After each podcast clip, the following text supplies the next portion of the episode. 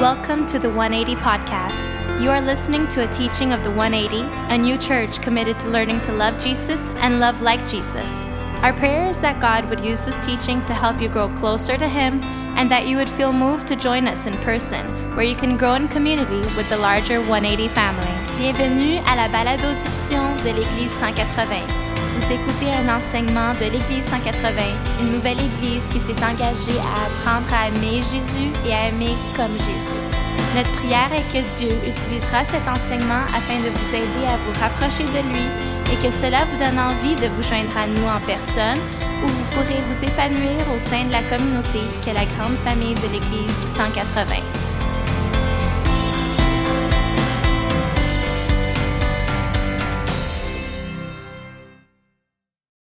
Can have a seat, everyone. And uh, thanks for, for singing. Team, thanks for leading us.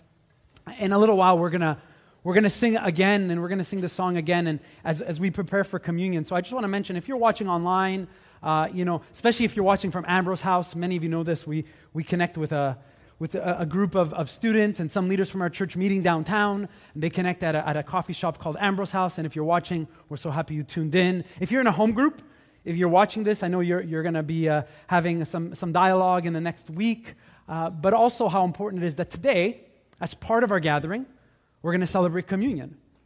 And communion is the sacred meal. And for some of you, maybe that's new. You're like, what does that mean? Uh, what does this table here mean? And I'm going to kind of walk us towards that and help us understand that together. And, and if you're visiting us and we haven't had a chance to say hi, I'm just so grateful you're here. Uh, my name is Dominic, and I am one of the leaders and the pastor here. And, and I love this season uh, of the year. It's kind of such a, a beautiful time where I think for me, I don't know for you, it kind of reminds me why I'm a Christian. I, don't know if you've ever done this. Like every so often, you need a reminder of like, why are you even a Christian? And, and if you've ever needed a reminder, I know for a lot of people, like this is a season where they realize they're not a Christian because they learn about Christmas and they learn about the season. They're like, I don't believe any of that. We're like, okay, well, at least you know the truth about who you are. But, you know, this is a chance for us to say, you know what, what do we really believe about a God who says, I love you so much that I have to enter your broken world and do something that only I could do now? And maybe you have questions about that. And so this morning, as we begin, you'll feel this temptation that I feel, maybe you'll feel it as I'm sharing, to not talk about Christmas just yet. And part of why I want to do this is because I want to tell you that Christians, for hundreds of years, have tried to help us not rush to Christmas the way our culture rushes to Christmas. And the way they've done this is by saying this is a season actually called Advent. Advent is not a word like you'll see the word in the Bible, but it means arrival or coming. And part of the theme of Advent is saying, what are we going to do as we wait for God to arrive? What will you do between now and God's arrival? Think about what you'll do. Many of us, if we're not paying attention, we'll do what everybody else in the world does. We'll call family and make a meal, and we'll think of, you remember last year how we couldn't gather, and we'll do all those things. And after a while, you realize, like, you're just doing what everybody else is doing, and Christmas just means nothing.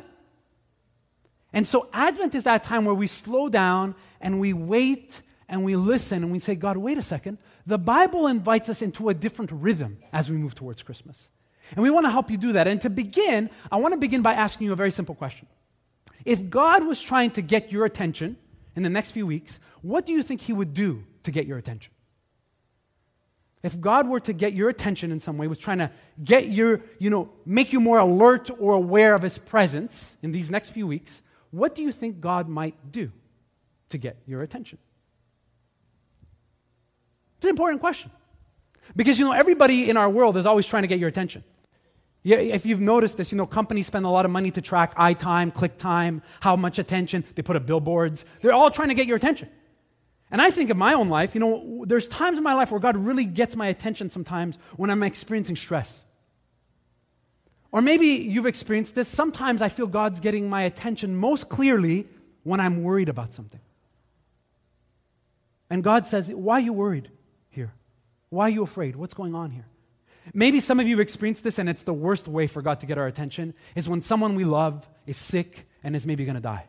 If you ever meet people at that point, I mean, they're all into like, okay, God, if you're there, I need a sign. Are you going to heal them? Are you going to, can we do some magical trick? Like, God gets our attention. And that's really disappointing. That for some of us, we have to wait till something really bad happens for God to get our attention.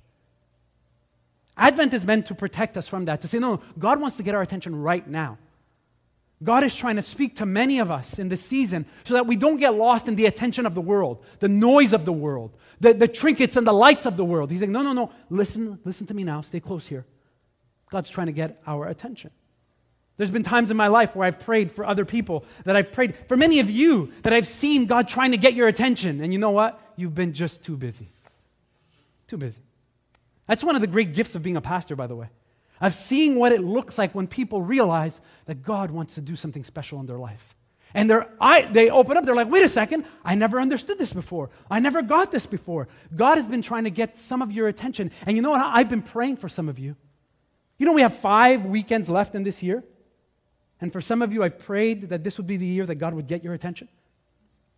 I have seen it and you're almost there and you're ready to commit and you're ready to grow and you're ready to, to kind of turn the page of the old broken past, but you're just not there yet. God's trying to get your attention. Maybe that's you. God's like, I've been trying to get your attention. And every time I pray for this issue in my life, like, God, I need to get your attention, I need to see you more clearly. Every time I pray about this, I get upset at God. Any of you ever get upset at God when you're praying? You're like, I want this to be a peaceful time, but I have so many questions for God. I want it to be a time of reflection. But God, I'm wondering about. What... Can I just be uh, just a confession moment? About when I pray for God to get your attention and to get my attention. It drives me crazy that God doesn't get our attention the way I like to get people's attention. It drives me crazy. Do you know how I get people's attention? My go to, my number one thing is I yell. Anyone yelling? You ever try it? It works amazing. You should try it. If someone in your house is not listening, just start to yell. I love that one. I yell, my kids get nervous, they run around. My wife looks at me with that look like, why are you yelling? What's going on? Are you 10?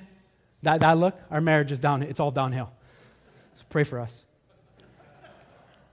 Some of you got it. Some of you are like, I'm so nervous at this church. Anyway, it's a joke. I love my wife. She's wonderful. wonderful. Uh, think about how you get people's attention when you're driving. How do you get? You honk. How many of you are like double honkers? Ta ta. Double honkers? How many of you like honk as if you had a heart attack and you're just on it? Any? Why doesn't God do that? Why doesn't God get people's attention like this? How else do you get people's attention?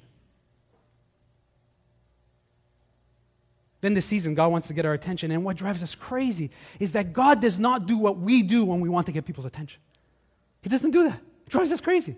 What God does when He wants to get our attention is He makes us wait on him. He says, just wait now. Because there's some things I have to do in you that you can only learn if I make you wait. And in that waiting, God comes and He's close and He whispers at certain times. And other times He doesn't, He's silent. But He's there all along. And we're like, God, but make it fast. I have things to do. Speed this up. Like, how long is this going to take? Whenever you feel that, you are feeling the meaning of Advent. You're feeling the season of God saying, I'm going to make you wait. And as you wait, you're going to learn to trust me. And you're going to learn to see the world and yourself in a different way. You're going to have to wait now. I thought about this as we prepared for these next few weeks uh, that we're calling our teaching series All is Bright. And I was hoping that it would get your attention. For some of you, it doesn't get any of your attention because nothing we do gets your attention, but some of you got it. The, the feeling of like, how can we really believe that all is bright? Like, Dom, do we live in the same world? Okay, like, aren't we dealing with a war and still with a, a pandemic, something new, pandemic, respiratory something, and like inflation and the banks and corruption and injustice and a mental health crisis? I mean, is it just me? But that's, that's the loop in my house. Click, click, click, click. I'm like, oh my goodness, we're so doomed. After a while, you're like, I'm just so tired. I don't even know. I don't even want to be here. And after a while, a sense of hopelessness, a sense of everything is dark. I meet young couples that are like, oh, this world for our kids, it's a dark place. You know how much courage and hope it takes to say, but all is bright? You know how, how, what it takes to say that? That we are those who believe what the Bible says that the light of the world is coming into this world, and He's about to point out how bright He's going to make it. That we would believe that. It takes like a real radical stance to commit to that. It actually comes from the famous hymn, Silent Night, right? All is calm, all is bright. Like we, we say these words, but it comes from a principle in the Bible. I don't know if you think about your life when you're going through a difficult time, when you're waiting on God, when you feel like things are dark and messy and confusing. It's very hard to say, but all is going to be brighter.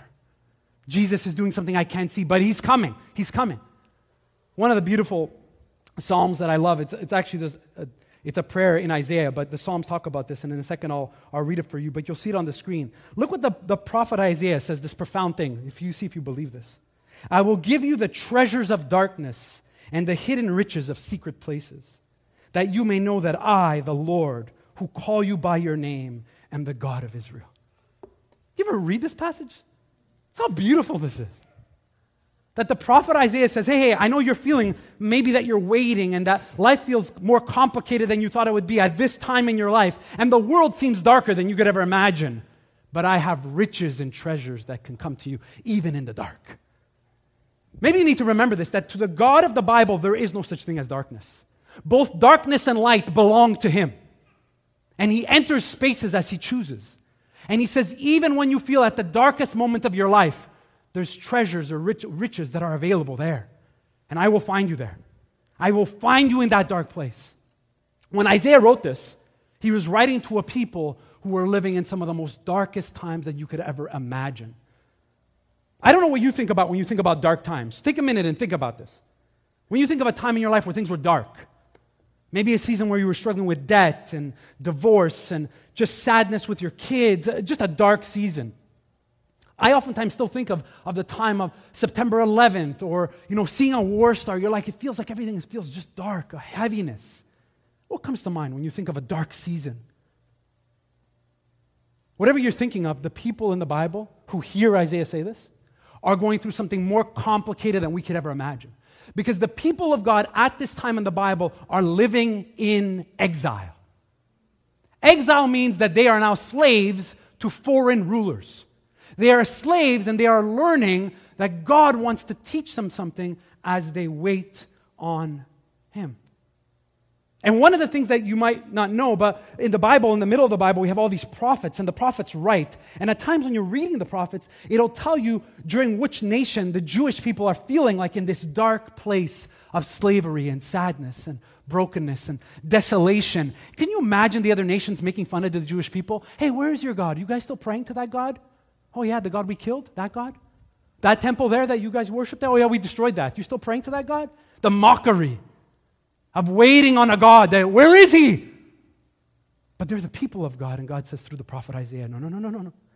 Even in the darkness, you watch now that there's treasures and riches that I will lead to you, and you will, you will sense me moving in a powerful way. But I want to tell you about one of the nations that had conquered the Jewish people, and they're called the Babylonians. The Babylonians are like this brutal, brutal nation, and there's a few of them. And they have a king called King Nebuchadnezzar. Have you ever heard of that name, King Nebuchadnezzar? Maybe there's a movie about him somewhere. But at one point, you can go to the next slide, we basically have examples of how the, the, the people of God are feeling like how dark their world is going to be. This is what we're told in 2 Kings. It says, An official of the king of Babylon came to Jerusalem, and he set fire to the temple of the Lord, the royal palace, and all the houses of Jerusalem. Every important building he burned down. Can you imagine the darkness of this season? How many of you, if you were honest, you'd be like, I think I would stop praying right away? How many of you? How many of you were honest? You'd be like, listen, if this ever happened here, I'd be like, I, I don't even know if I could keep believing in God. The church gets burned down, our houses are burned down, your investment's gone, everything you've committed to, and the place where you worship God is gone. The Babylonians are like, we're like, we're going to make your life miserable. And you're going to learn that we are the ones, and we are the ones who have the real God, not you Jewish people. Where's your God now? This is the period that leads us to the season we call Christmas. That the people of God are in, stuck in this middle space of darkness and sadness and confusion. And I, I want you to understand something so important that the Babylonians are doing this because God is helping us people understand that because of their disobedience, they have to feel what it's like to wait on Him now. One of the ways that God gets our attention in this life is by Him keeping His promises. I don't know if you ever thought about it this way, but whenever you read about God's people going through a season where it's difficult and they're suffering, God says to them, Remember, we made a covenant? And I said I would be your God, and you would worship me as your God, and you would keep me the center of your life and the center of your home. You remember when you agreed to do that? But you didn't keep your promise. But God says, I am a God who always keeps his promises. And so now you will know what it's like for me not to be there. One of the times in my life where I think of God trying to get my attention is when I wanted God to do something and I never believed in God or I wasn't committed to God. And when I had a problem in my, life, I was super committed.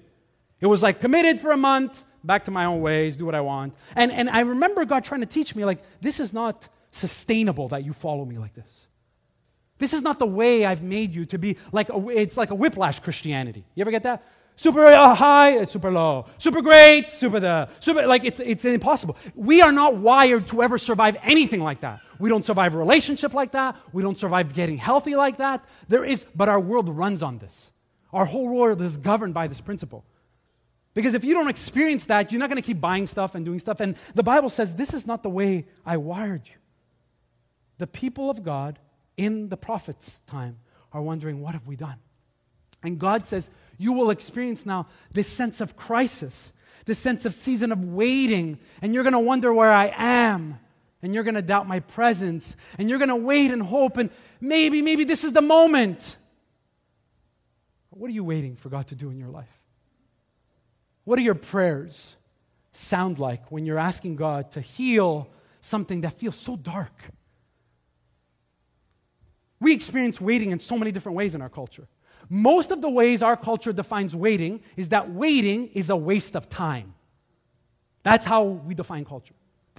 So, no wonder when you read the Bible and you see God saying you have to wait, we're like, oh my goodness, forget this. I got to find a new religion. Or how many of you have been watching this thing on TV? It's called like the World Cup. Anybody? It's like soccer, football. Anybody? This week I got a feeling of Willie's like, yes, Messi, the GOAT. All right. Uh, I, this week I got a moment of, of watching live people waiting. Have you ever watched any of the games? If you're not into sports or, or, or soccer, you can leave right now. No, I'm kidding. I'm kidding. it's a joke. Relax. It's a joke. Uh, uh, but, but there's this moment when you're watching this, what almost happens every game, and there's a moment where either there might be a penalty kick or somebody uh, hurts somebody near the net, and if you're not in sport, and there's this new uh, technology called the VAR technology where the ref runs to the sideline and goes to look. What does he do? You know, you ever see this? That's, that's, the, that's the universal symbol, by the way, in the whole world. Everybody knows what that means. Yeah, you know what that means? It means the ref maybe miss the call on the field and they have to go and they have to pause and they have to re-watch the play slow motion to see if there's anything. And anybody who's watching this knows that if the ref sees something suspicious, there might be a penalty kick. Right? Anyone see this? And everybody's doing what? Everybody in the planet is what? Is waiting. Waiting. They're like, like, please, please. And also in my house, everybody's a referee. Everybody's, it's exact, that's my house. I know that guy. I don't know him, but I feel like I know him. That's my brother right there. Brazil, they're not going to make it, but I like that's my brother. Okay. They're, they're, they're waiting. The, the, the, and and the, the ref is like, get away, get away, I got to watch. Uh, and they wait. They wait. Is this the moment? Is this the moment when our team going to win? Is this it? And then they're like, no, it's not. If you need an image in your mind of what it feels like to be the people of God at Advent, think of this. Think of what it's like to wait. Is this, the, is this when God is going to speak again? Is this when God is going to heal us? Is this when God is going to help us in this dark place? No, okay, it's not now. Another generation? Yeah. So we have to tell our kids for a whole nother generation that God is not coming. Yeah, you go tell your kids. Go tell them that you were disobedient. Go tell them that I'm a God who keeps my promises. Go tell them that I'm a God that still loves you even though you broke your promises, but I'm, I'm doing something new. Wait, wait. Okay, wait. How long do we wait? How long? For about 400 years, we feel the weight in the Bible of when the people of God are waiting. 400 years. I can't wait like four minutes if you don't text me back. God's like, no, no, you're going to wait. Because Advent reminds us that there's some things that God teaches his people as they wait. In a world that says waiting is a waste of time, God says, I don't care. I don't care what the world says. This is how it's going to work here. You're going to learn to wait and see what I do now. And what God wants his people to understand is that they have a worship crisis on their hands. A worship crisis is that they don't believe it matters to prioritize the worship of God above everything. So now they don't even have a temple to worship in. He's like, You don't want to worship me? You don't even need a temple then. I'm not important to you. Everything else is important. That, that basically God's going to teach them that until their hearts are not open to make Him the center again, they're going to wait. And wait, they do. I, I want to just kind of help you understand something that is so important at this season. And I think it's important for us to understand because I think we are living in our own worship crisis right now. Not only in Quebec, but in Canada and many parts of North America. I, have done some traveling. Some of you know this, but other places in the world watch North America and they're like, whatever's going on there, something is up. A people group who at times had commitment to God and commitment to the Bible and commitment to church, like gone. Like there is a real worship crisis on our hands. And so, just before I just go on and tell you what God starts to show his people, can I just tell you two important things that I'm noticing? There's more than two, but just two that I'm noticing that I want you to notice too, and I want you to pay attention to this in your life too, that represent this worship crisis that we are living in now. Very similar to the worship crisis that the Jewish people were living in. Where worshiping God and making Him a priority was no longer important. God's like, You don't think this is important, right? You don't think it matters that I'm your God and I'm the center of everything that you are. You don't think that matters. One of the things we notice around the holidays is how Christmas has lost its meaning in our culture. If you're writing anything down, I want you to understand how important this is. That one of the things, you can go to the next slide. I, I just want to talk that one of the crises of worship is that Christmas went from being a holy day to being a holiday. This is the crisis we're in right now. The word holy means to set apart that for thousands of years, Christians have said, we are setting apart special time, special attention, special resources for the things of God. And we're going to encourage you to do that and to prioritize that. And slowly, just with time, this sense that this is a very special time has become a holiday. You don't believe me? Just look at this quote. A new Pew Research Center surveys finds that 81% of non Christians in the United States maybe similar in Canada, celebrate Christmas. You don't, you don't have to even be a Christian to celebrate Christmas. We can probably all agree that anybody can celebrate Christmas. So, what makes you different than anyone else? What would make me and you different from anyone else who says, Yeah, of Christmas, yeah, I believe in God, I might visit church, I, I don't know, yeah. yeah. What, what does that? Is that we are those that realize that we're not just here to celebrate Christmas, but we're learning how to wait on God and listen to God and be people who want God to be the center of our lives again. That's what Advent is about. See, because most people want nothing to do with Advent, they just want Christmas. That's why it's easy to start Christmas now. Let's start Merry Christmas right now until the next holiday. But to be a Christian is to understand that there's a worshiping way of life that calls us to see this time as a sacred time. Some of you maybe noticed this. Our staff has. But this year, Christmas falls on a Sunday. I'm going to give you a chance for some of you to just get up and leave now. Go get your kids. And I remember hearing people in the church talking about how essential church was to worship when the government says you can't go to church. And now Christmas falls on a Sunday and church is not essential anymore. Do you understand the hypocrisy that that sends to the next generation about who we are? That this is a priority until my family, family. We want the next generation to stand up for what they believe in at school, and we can't even stand up to a friend who says, Are you coming to my house for Christmas? Are you kidding me? That we get a chance to say, Of course we love Christmas, of course we love family, and of course we love food. Amen. But there are certain days that are sacred, and we will prioritize what it means to be together. And after, do all of those things that we get to do. Could you do that this year? As a staff, we're learning to say, No, we're going to be here on Sunday. We want to be together. We're going to do our best to create a time where you can, with your kids, say, We're going to open gifts. We're going to have a lot of food. We're going to have a lot of fun. We're going to sleep. But we're also going to make Jesus the center. We have a worship crisis, and the Old Testament is filled with the people of God thinking, It won't matter. It's not a big deal. It's part two of this crisis is we have so many of us that have gotten into the habit to not even read the Bible or know what the meaning of this season is because we don't read the Bible anymore. You can go to the next slide. That Christmas without the wisdom of the Bible soon becomes like whatever you want it to be.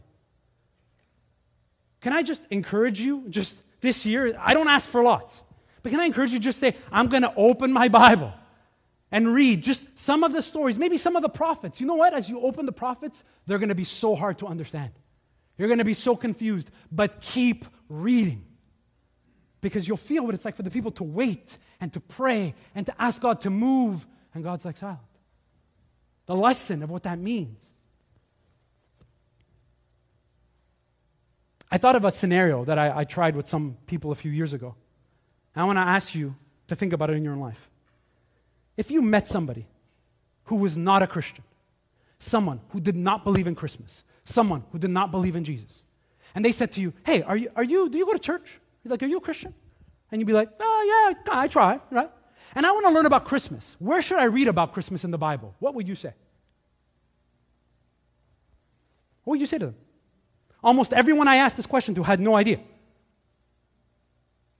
They wouldn't even know where to say, to invite someone who's curious about Jesus to know where to read about him in the Bible. I'd be like, I thought you were a Christian. Yeah, I am, but not that kind. Not the kind that reads the Bible. Okay. Okay, I love that kind. That we get a chance this season, the next few weeks, to say, hey, we just want to go back. And uh, listen to me, I'm not trying to be shame or to put pressure. I'm just trying to be honest that we have a crisis on our hand the way Israel had a crisis on their hand when they were waiting for God to move now. Because worship didn't matter. Being formed in the ways of God didn't matter anymore. And I know for each of us, likely, we would not encourage people to start reading the Old Testament to understand Christmas. Because that's where Christmas begins. In the stories of Israel, where God is saying, I sent my prophets to you, and you remember when you ignored them? Wow, you ignored them. After you tasted of my goodness, you tasted of my faithfulness. I was with you in the darkest times. I provided for you when nobody could. And now everything is going great, so you stopped worshiping me. Wow. God's like, I got to remind you, I'm a God who keeps my promises. Exile is coming now. The Babylonians, the Persians, the Assyrians, the Greeks, just a wave. God's like, Do you miss me yet? Do you miss hearing from me? Do you miss your kids knowing that I'm the God who's the only one who can heal them? Do you miss that yet? I was thinking of what to call my sermon, and my sermon is called Do You Miss Me Yet? Because all of Advent is God quietly saying to his people, Do you miss me? Or do you think this is just like a holiday? This is what God says through the prophet Amos. This doesn't rub you the wrong way, nothing will. The days are coming, declares the sovereign Lord, when I will send a famine through the land. Not a famine of food or of thirst for water, but a famine of hearing the words of the Lord. People will stagger from sea to sea and wander from north to east, searching for the word of the Lord, but they will not find it. God's like, I will be silent now and you will learn what it's like to not have my voice. Would you miss that? Think about someone you know that if they never called you again right now, you would miss them more than anything. Who would that be? I think of my kids. If my kids said, Dad, we're never talking to you again, I'd be like, What? To never hear your voice again? Never. A few years ago, I spoke to a pastor friend of mine pastoring in a church, a good friend. It was right around Christmas time. His son called him up and said, I never want you to call me again. You ruined me, the church ruined me, the things you, you said to me, I was confused, a lot of tension there.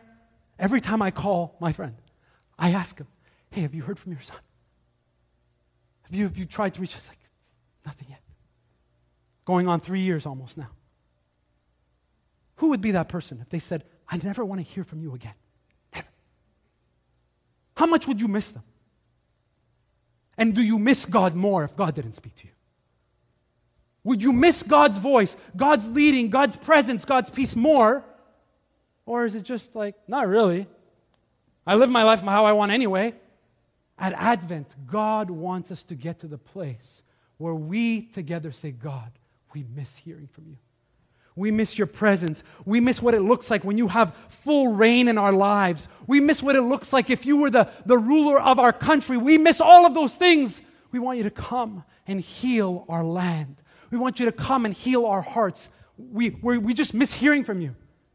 Because Advent is not only a time where God says you're waiting, but God starts to move now. And God starts to stir in the people's hearts what it is they miss the most. You know, what you miss the most usually points to, to the things you worship. That's a good way to know what you're worshiping. What you desire the most, what you pray for, are usually the things that you worship. It's not that hard. And when we wait, we get such a good taste of the things we're waiting for, the things we want the most, the things that reveal what's in our hearts the most. And God's like, Do you miss me? Do you miss hearing from me? Do you miss me at work in your life? Do you miss what it looks like when I enter spaces and show you that I have treasures for you, even in dark times? I have that. Well, at one point, the people of Israel, they start to pray because of how much they miss God. And at one point, this is what one of the prayers says. It's pretty profound. They say, By the rivers of Babylon we sat and wept when we remembered Zion. Zion is another name for the hills in Jerusalem. For there our captors asked us for songs. Our tormentors demanded songs of joy. They said, Sing us one of the songs of Zion. Do you know like the mockery this is? Like, sing a song. Pretend to be happy. Pretend to be happy for us. It's going to be great. Sing a song. Remind us of your God again. Yeah, remind us of the songs you sing because He's not coming. He's not here. You're, you're, you're slaves to us. Do you feel how important it is that you feel this and we don't rush this for you to feel how special it's going to be when Jesus comes? To know that the people are waiting and they're singing and they're longing and they're praying. It's not Christmas yet, it's Advent. And we're moving with these people as they wait and as they long for God to move. And we're given a chance to say, God, what are the things that we miss the most? We're given a chance to say, God, what are you doing in my waiting? In my life, God has done some of the best work in my life while I'm waiting and praying because it's in that time that I've seen clearly the things that have my heart. The things that have gripped my life, they just kind of come to the surface as I wait. The times in my life where I was greedy, times in my life where I was angry. I remember a time this year during COVID. No word of a lie. During COVID, I just, I was so tired, I couldn't even pray. I just quietly, and I, I just sat, and I'm like, God, I, I don't even know what to ask for. And I remember the sense of God saying to me, Why are you so angry? I was like, It's true. Like, why am I so angry? I was angry at everything. I just saw the worst in everything. And where there's anger, there's always bitterness. And where there's bitterness, there's always gossip. You know anyone like that? They're all connected. And I'm just waiting. I didn't even have words to pray. And God's like, Why? Why this anger? Let, let, me, let me heal this. Leave this here now. Why this gossip? In the waiting, God reveals the things that have our hearts, the things that come in and they grip our hearts and they destroy our ability to worship. And soon what happens? We just follow the pattern of the world. And the season is just like, whatever. It's a good holiday. No, it's not a holiday. It's a holy time of waiting and asking God to reveal to us what's in our hearts. The next thing that God's going to help the people understand is that as they wait, He has a special way that He can be present with them in the darkness and in the pain. And I'm going to invite the band to come up and we're going to prepare ourselves to take communion. But this is one of the most beautiful, beautiful prayers of the people of God as they wait. This is what it says If I say, Surely the darkness will hide me and the light become night around me, even the darkness will not be dark to you. The night will shine like the day, for darkness is as light to you. It's one of the most, I, I love this, this section of the Psalms. That even when you see darkness all around you, do you know that to God, darkness is like light? Do you know what it means that in the most darkest place, God can enter that and can be like, you just watch now. Just when you thought you could hide or it didn't matter or darkness was going to swallow you up and silence you, God's like, no, no, no, no, no. I have a new prayer for you. I have a new song for you. A song that will prepare you for what I'm doing now. A song that will prepare you for the gift I have in store for you. The gift is coming. Do not rush it. All of you know this. that it takes a while to grow a baby. I was saying that to my kids this week. You know, like Advent, we're waiting, and I was explaining to one of them, I'm like, you know, when a baby's born, it takes a few months for the baby to be born. It's a long waiting. My son said to me, All babies? I said, Yeah, all like all babies take that long to grow. I'm like, Yeah, all babies. I said, if babies are born actually too early, it's actually very bad for them. Imagine, even just the nine months of waiting for baby Jesus to grow, to prepare. You're living in Advent. You're living in that season where God's like, wait, wait, wait now. Something is coming. Prepare yourselves. And as you wait, what has your heart? What has your heart? What is there that will keep you from worshiping me the way I am to be worshiped? What is there? And if you wait, I will show you, God says. And as you wait and you sense the darkness and, and everything in you, the temptation to say, all is not bright, all is dark, all is bad. In the waiting, Jesus says, You watch because I am the light. And darkness doesn't even exist to me. Do you understand that? Before we come to communion this morning, I'm going to ask you to pray that you would pay attention to this worship crisis that maybe is gripping your heart. Maybe you're feeling like everyone else, that Christmas and the season is kind of losing its meaning. And maybe as you come to communion today, you would be reminded that Jesus does something for us at the end of his life that begins even before he comes. He's such a good God that he wants us to prepare ourselves to receive that he's going to call us his friend. I don't know what you need to confess. I don't know how your schedule looks between now and the end of the year. But I know this that if you do not prioritize Jesus as the one you worship, Christmas and the season will just come and go. It'll just be about family and friends. That's great. And that's all we have. We've missed the whole meaning of the Bible. We've missed the whole story of a loving God. We've missed all of the joy and the treasures that come in seasons of waiting and darkness. We miss all those.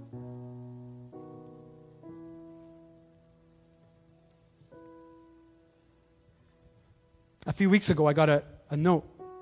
It's a message on social media from someone. And sometimes I get a message, I'm like, I don't know this person. And I'm like, well, maybe it's spam. What's, what's going on? And the person said, Hey, Pastor Dom, this is Heather. I don't know if you remember me, but we met eight years ago. And I was like, Heather, Heather, Heather. And I realized I remember Heather. I remember meeting with her in my office when I was still in Ontario. And I remember very clearly something about Heather that she was living in darkness, complete disorientation in her life. I felt like almost that I, I think I was her last resort. I think I should meet with the pastor guy. He's the guy. Magic sauce guy. None of that. It's a picture of Heather. And when she came into my office, I didn't know all this, but this is stuff she talks about. Drugs and alcohol were my way of escaping. I wasn't shy about using them on a regular basis. Letting go of the alcohol was a painful process. I hit rock bottom and I was ashamed of the person I was pretending to be.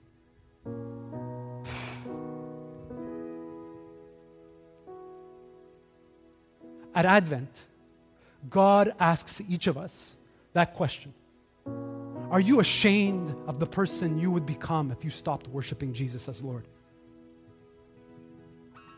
Are you ashamed of the person you will be if God is not the center of your life? Are you ashamed? Heather sent me a note. She says, I want to tell you something that's been happening in my life, and I, I wanted to share this with you that that day in your office, something happened. And I wish I could remember everything because I would try to sell it. Be like, okay, what is it? I package it up. It's Christmas. I could sell you whatever I said. It wasn't that complicated. Heather reminded me she said, You just told me that God loves me. I said, That's all? I'm smarter than that. Like, did I explain the Trinity? Did I explain something? She's like, No. You just said, God loves me, and something happened. Something happened that day that I was not a part of for eight years until two weeks ago when Heather sent me a note and said, This coming weekend, I'm getting baptized. See a picture of this. And she says, I want you to know that understanding that God loved me in the darkest place changed everything at Advent. At Advent. God's like, feels dark, doesn't it? Feels broken out there, doesn't it? Feels heavy, sad, depressing. But all is bright.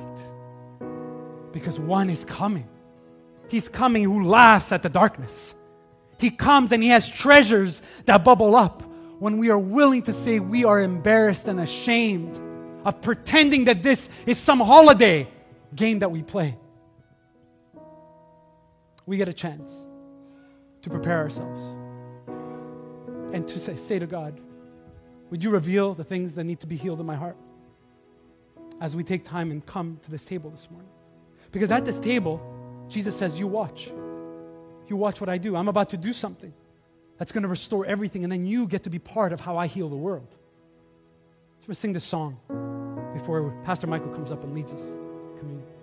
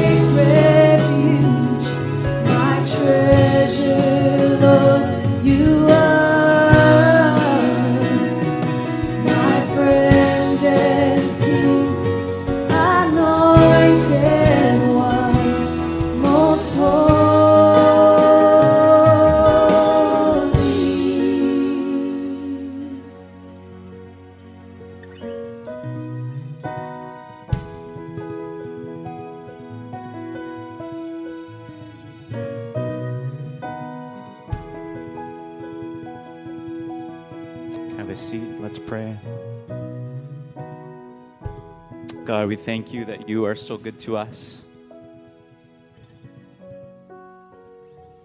That you are our safe place, even in the darkness.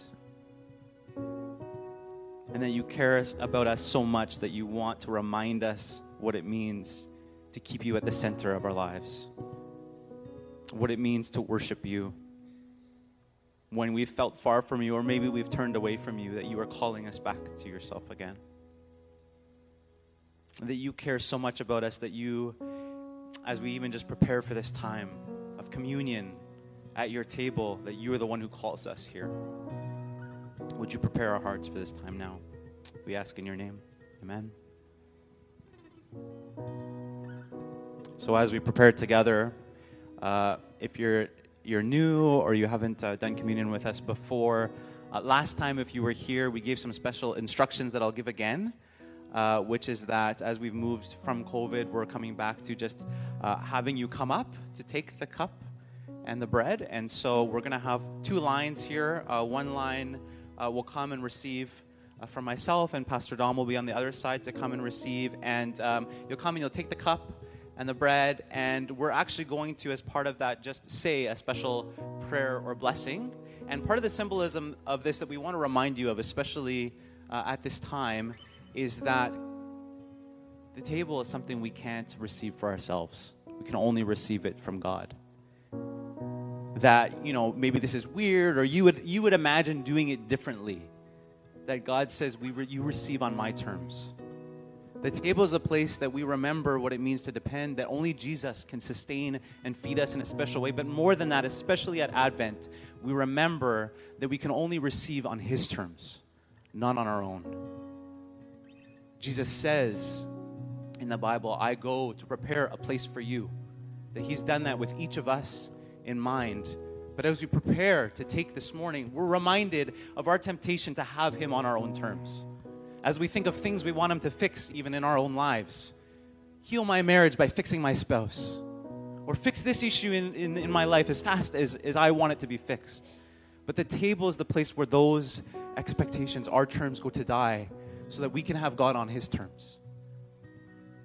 So He can remind us of the nourishment that only He can give when we learn to put Him at the center, of how He wants to meet us in the darkness, remind us that He alone is faithful, that He alone has the healing that we need. So as we prepare together, I just ask you to just take a moment before you come up, after you sit back down, to just think about, as Pastor Dom shared, what are those things that are keeping my heart from receiving at the table? What are those things that are getting in the way? And what does it mean to just surrender them to God and to let God work again in our lives on His terms, as only He can? I just want to say before I invite you to come up, if you're new and this is all new to you, maybe you haven't been baptized, you're not ready, we want to know that you're we want you to know that you're so welcome here. We're so glad that you're with us. We just encourage you to uh, just stay where you are as part of just being welcome here. But if you're ready, we, we're going to ask you in a moment to come up again in these two lines, to come and to receive. It might feel awkward, but just to pause and just to, to hear the words we have before you sit down. And then after you sit, uh, Pastor Dom will come up and we'll, we'll, he'll lead us in taking communion together.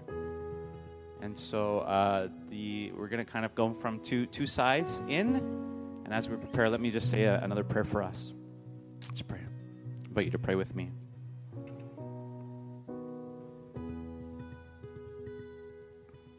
And so, God, just now would you lead us in this time as only you can lead? Would you help us even now to trust in how you lead us, even when it doesn't meet our expectations or how we think this should go? Teach us now to depend more and more on you. Thank you that you go before us and that you are with us now in this time. Pray in Jesus' name. Amen. Come as you feel led.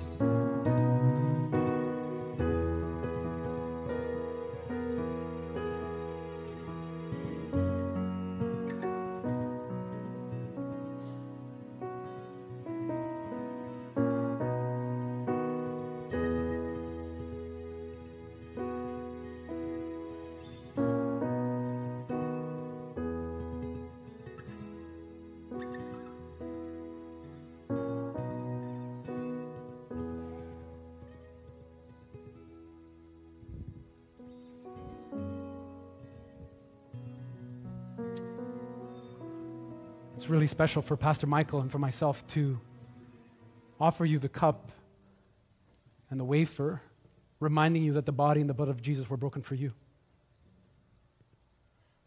That this is not just some idea or something we invented, but it's a sacred time where Jesus, with his own disciples, in a dark time, wondering how is God going to fix this mess? Jesus, on the night he was betrayed, go to the slide. The Lord Jesus took some bread, gave thanks to God for it, and then he broke it in pieces and said, This is my body, which is given for you. Think about that. For you. Do this in remembrance of me. If you just want to take the wafer, and as you take it, just say, Jesus, you did this for me. Let's take it together.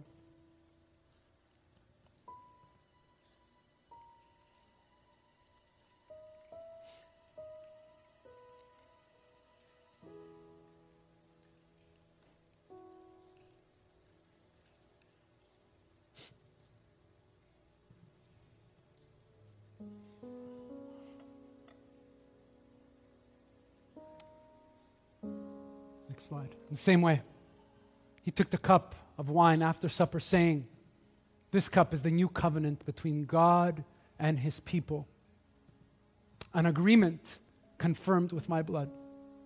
Do this in remembrance of me as often as you drink it.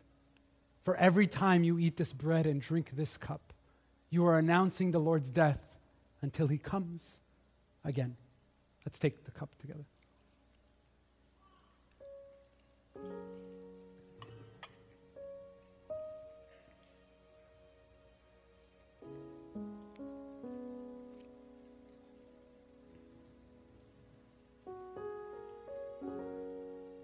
Everyone in this story has no idea that the next three days are going to feel like 300 years. They will have to wait and hope that Jesus, their Lord, who is dead, would be raised to life again. And he was raised to life again. He was. Before I let you go today, and I pray, I want to remind you that at that meal, Jesus washed his disciples' feet. As a reminder that those who took this meal would have to use their feet and their hands and their life to tell others that he's the only one that gives real life. It's the only one. So as we go now, in a world ready to move to Christmas and to gifts and to noise, we, we, we, just stay in Advent for a bit. We just learn to pray and wait and ask God to do something new this year. And would you each here, and if you're watching, prioritize being together because this is not a holiday. This is a holy, sacred time for us to honor Jesus, who is our King and our friend. Let's just stand as we pray.